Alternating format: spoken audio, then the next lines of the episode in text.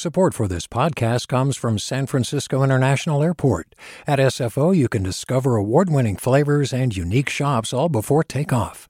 Learn more about what's at SFO at flysfo.com. Hey, it's Glynn Washington from Snap Judgment. And if you love what you're hearing, and I know you love what you're hearing, please consider becoming a KQED member. Special access to cool events, behind the scenes footage, and so much more. Plus, you'll sleep better at night knowing you did your part for the community you depend upon. It's in you. Please be in it. Visit donate.kqed.org slash podcasts to sign up now. That's podcast with an S. Thanks. From KQED. Just stepped outside of the car at the North Berkeley BART station. Dun dun dun dun. These neighborhoods, like the one in North Berkeley where I'm standing, they're all over the Bay Area with one story houses, small front yards, and they've been like this for a long time. I can't even imagine a scenario where everything just shoots up. By the time I'm old, I'm just like surrounded by these incredibly tall buildings to where it is like the Jetsons. Okay, so maybe not the Jetsons, but because we've got a housing crisis, something's got to give. So there's a new bill, and the bill would make it easier to create taller apartment and condo buildings around BART and other transit hubs. But it's super controversial. I'm Devin Katayama. Welcome to the Bay.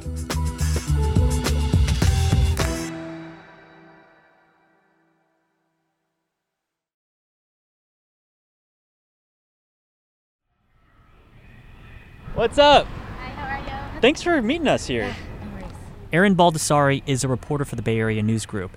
And Erin likes to think about the philosophy of transportation. Exactly. How do you move around the city? What's it like getting from point A to point B? And how can different uh, policies or choices make your life better or worse? So what's wrong with the way things are set up now, though? We got to have parking lots, people driving in from out of uh, out of the county maybe to this spot, and they get on transit, they hop on BART, and they go downtown. Well, all of a lot of the East Bays and in the Bay Area, for that matter, um, a lot of the way that the streets and roads were designed, they were designed for cars. Transit became less popular, and then they start. We started changing the way that we made our streets. The streets became wider.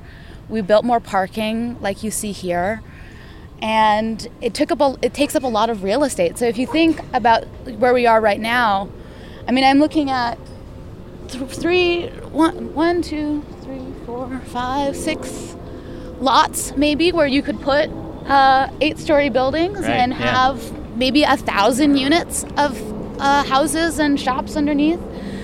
That would totally transform this neighborhood. It would be completely different. Okay, compared to all the housing bills that have been passed or even considered, how how big is this one? This could be pretty transformative. It's hard to really predict. You know, there's been some studies. I think McKinsey did a report. They said, you know, up to three million new homes or apartments. Three million Um, new homes. statewide, statewide. And it only affects really urban areas where they have this type of transit. But that's a huge number of uh, housing units that California is desperately in need of. Um, You say it only uh, um, affects urban areas.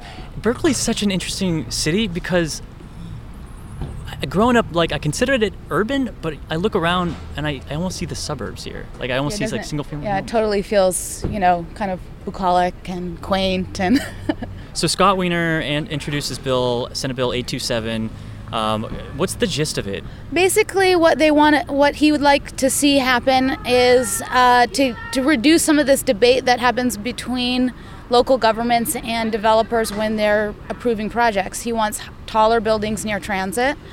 Um, that'd be four to eight stories within a half mile radius of bart so you can just draw a circle around the station or you know caltrain or any other major rail stop and then a quarter mile from any bus stops with frequent service now that's defined as 15 minutes or more during peak commute times Have you attended a lot of like city council meetings or In my uh, life? just town? just yes I'm sorry. town halls where, where people are t- pushing back against this this kind of development. For time immortal, people have been pushing back against uh, development of any kind in neighborhoods where they live. Then let me ask you this. Pretty standard no matter where you go in the country. Pretty standard. But, you know, that being said, it, the vitriol can get pretty intense in, you know, in, in particular cities. Berkeley is one of them. Um, you know, I, I don't mean to single them out, but, you know, it can get pretty heated, these debates. This bill really strikes at the heart of the development debate in the Bay Area. It gets to that NIMBY versus YIMBY. Yes, everyone wants development, but we're never going to have it if everyone doesn't want it next to them, right? One thing that affordable housing advocates have really tried to highlight in this bill is that it increases the value of property around these transit stops. Do you find it interesting how a city like Berkeley, which is kind of built off this liberal progressive stance and, and these values, is now really having to grapple with keeping people out kind of of their of their backyard for lack of a better term and the almost moral question that this raises?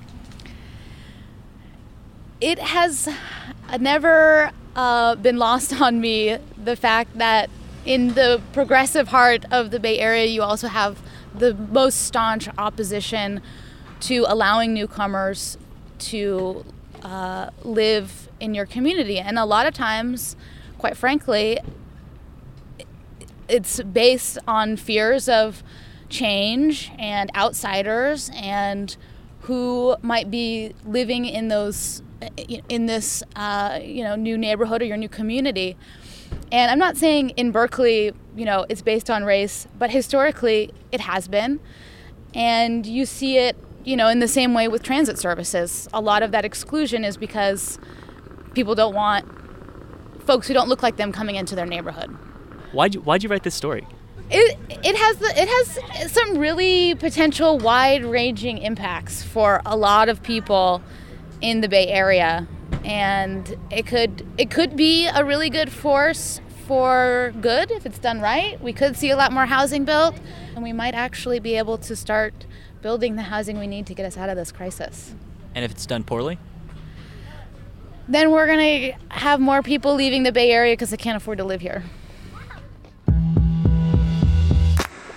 Well, thanks. Thanks for meeting me here. Thank you so much. I appreciate it.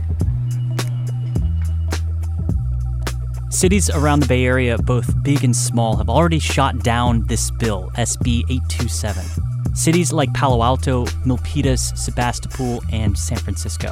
We have already begun uh, opposing this bill. We will lose any ability to do any kind of zoning there, and it will be done for us. So, this bill, Senate Bill 827, puts us on the precipice, and admittedly so, of getting back into the policy making of displacement and the ruining of lives. The bill is going to be making its way through the state legislature this spring.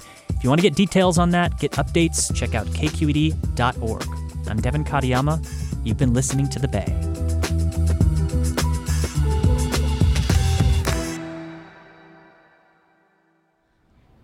When you're out with like friends, do people ask you about this kind of thing?